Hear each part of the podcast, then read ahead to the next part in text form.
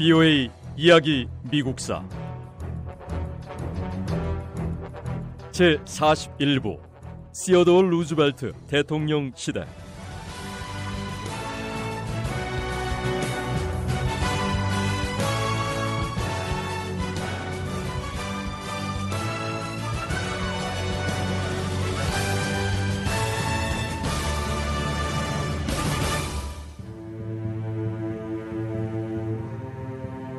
시어도 루즈벨트 대통령은 미국은 강력한 지도자가 필요하다고 생각했습니다. 기회가 있을 때마다 대통령 권한을 강화하기 위해 노력했고 누구보다 활동적이고 활발하게 대화를 이끌어 갔습니다.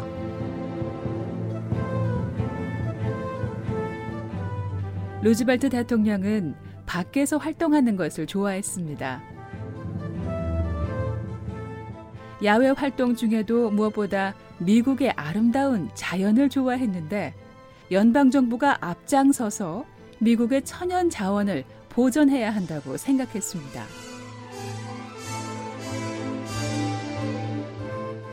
루즈벨트 대통령은 토지를 국유화해서 국가에서 활용할 수 있도록 많은 삼림 지역을 개발하지 않은 채 남겨뒀고 아예 개발 금지 구역으로 지정했습니다. 특별 보호 구역을 정해서 야생 동물들을 보호하기도 했고요. 개발이 금지되고 연방 정부의 보호를 받은 땅들은 국립공원으로 지정됐고 후손들에게 울창한 숲과 국립기념물, 역사 유적지, 소중한 유물들을 남겨주고 있습니다.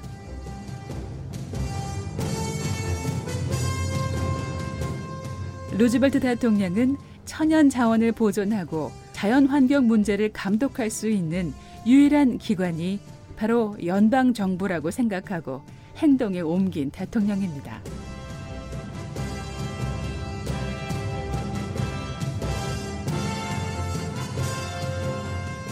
시어도 루즈벨트 대통령은 국내 문제에 기울인 노력 못지않게 외교 정책에도 힘썼습니다.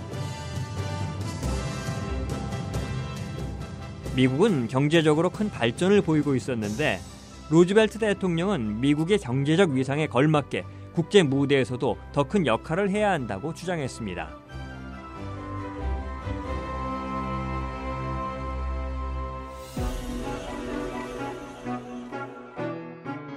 시어도 루즈벨트 대통령은 지금이 바로 미국의 힘을 세계에 알리며 국제 무대로 확대해 나가야 할 때라고 확신했습니다.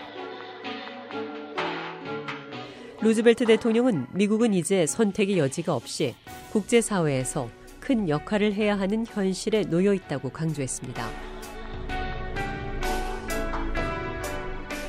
미국이 결정할 수 있는 것은 이 역할을 잘 수행하느냐 못하느냐의 문제인데 이 역할을 잘 해내려면 무엇보다 강력한 해군이 필요하다고 주장했습니다. 루즈벨트 대통령은 미국의 해군이 더 강력해지려면 대서양과 태평양을 가장 짧은 시간에 이동할 수 있는 수로가 필요하고 이를 위해 중앙 아메리카를 관통하는 운하를 건설해야 한다고 했습니다. 오래전부터 사람들은 더 빨리 다른 대륙으로 이동할 수 있는 수로가 만들어졌으면 하고 기대해 왔습니다. 수로는 언젠가는 현실이 될 거라고 믿었던 오랜 꿈이라고 할 수 있죠.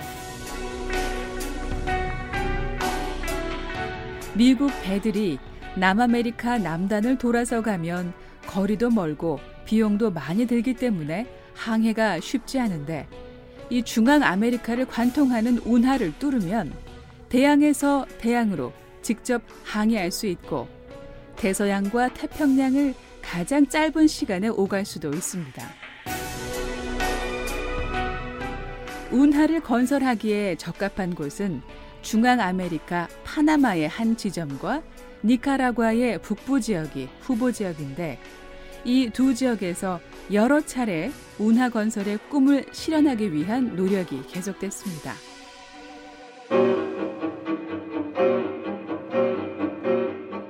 1880년대에 지중해와 홍해를 연결하는 수에즈 운하를 건설했던 프랑스의 페르디낭 드 레셉스가 파나마 운하를 건설하기 위해서 회사를 설립했습니다.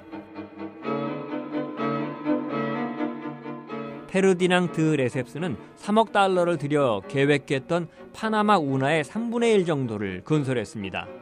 하지만 더 이상 자금을 조달하지 못해 회사는 파산했습니다. 1890년대에는 어느 미국 회사에서 니카라과를 관통하는 운하를 건설하려 했습니다. 이 회사 역시 별다른 성과를 거두지 못했고 3년 동안 별다른 진척이 없자 수로 건설 사업을 포기했습니다.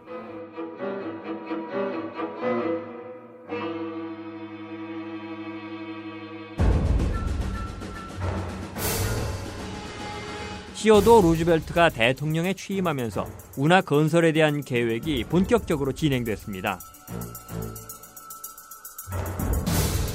루즈벨트 대통령은 적합한 입지를 선정하기 위해 위원회를 구성했습니다.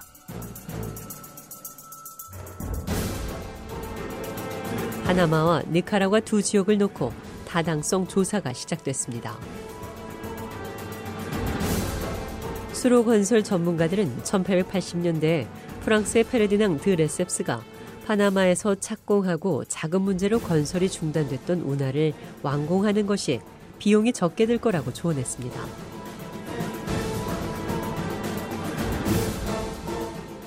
하지만 페르디낭 드 레셉스의 프랑스 회사가 여전히 운하가 건설될 지역의 토지를 소유하고 있었습니다.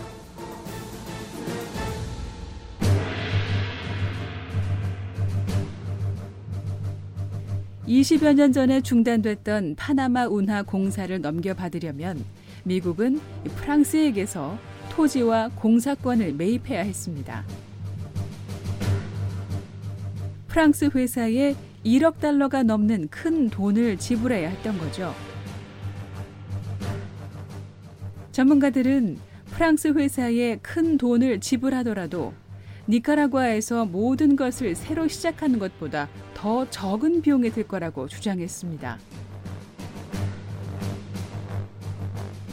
1억 달러 이상이 들더라도 페르디낭드 레셉스가 중단했던 파나마 운하 건설을 이어가는 것이 훨씬 유리하다는 판단이었죠. 하지만 루즈벨트 대통령이 적합한 입지 선정을 위해 구성한 위원회의 생각은 달랐습니다.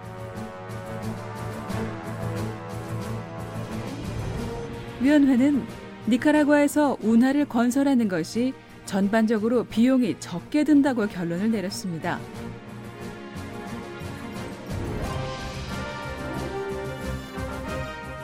위원회는 니카라과 운하 건설을 승인받기 위해 미국 의회에 운하 건설 계획안을 제출했습니다.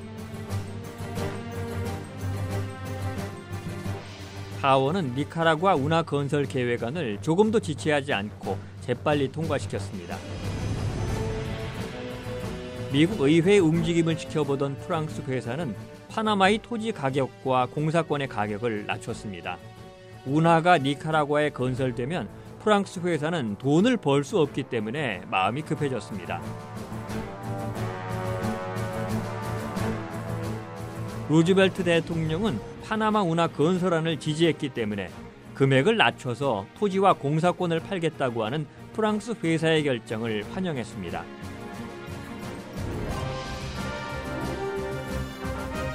하지만 상원에서 심의가 시작되면서 파나마보다는 니카라과 건설안이 통과될 가능성이 높았습니다.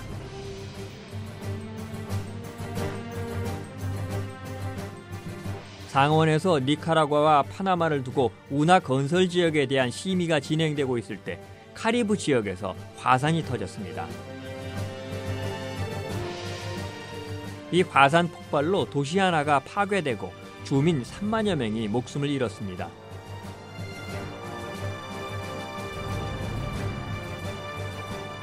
부유의 이야기 미국사 이 내용은 다음 시간에 계속됩니다.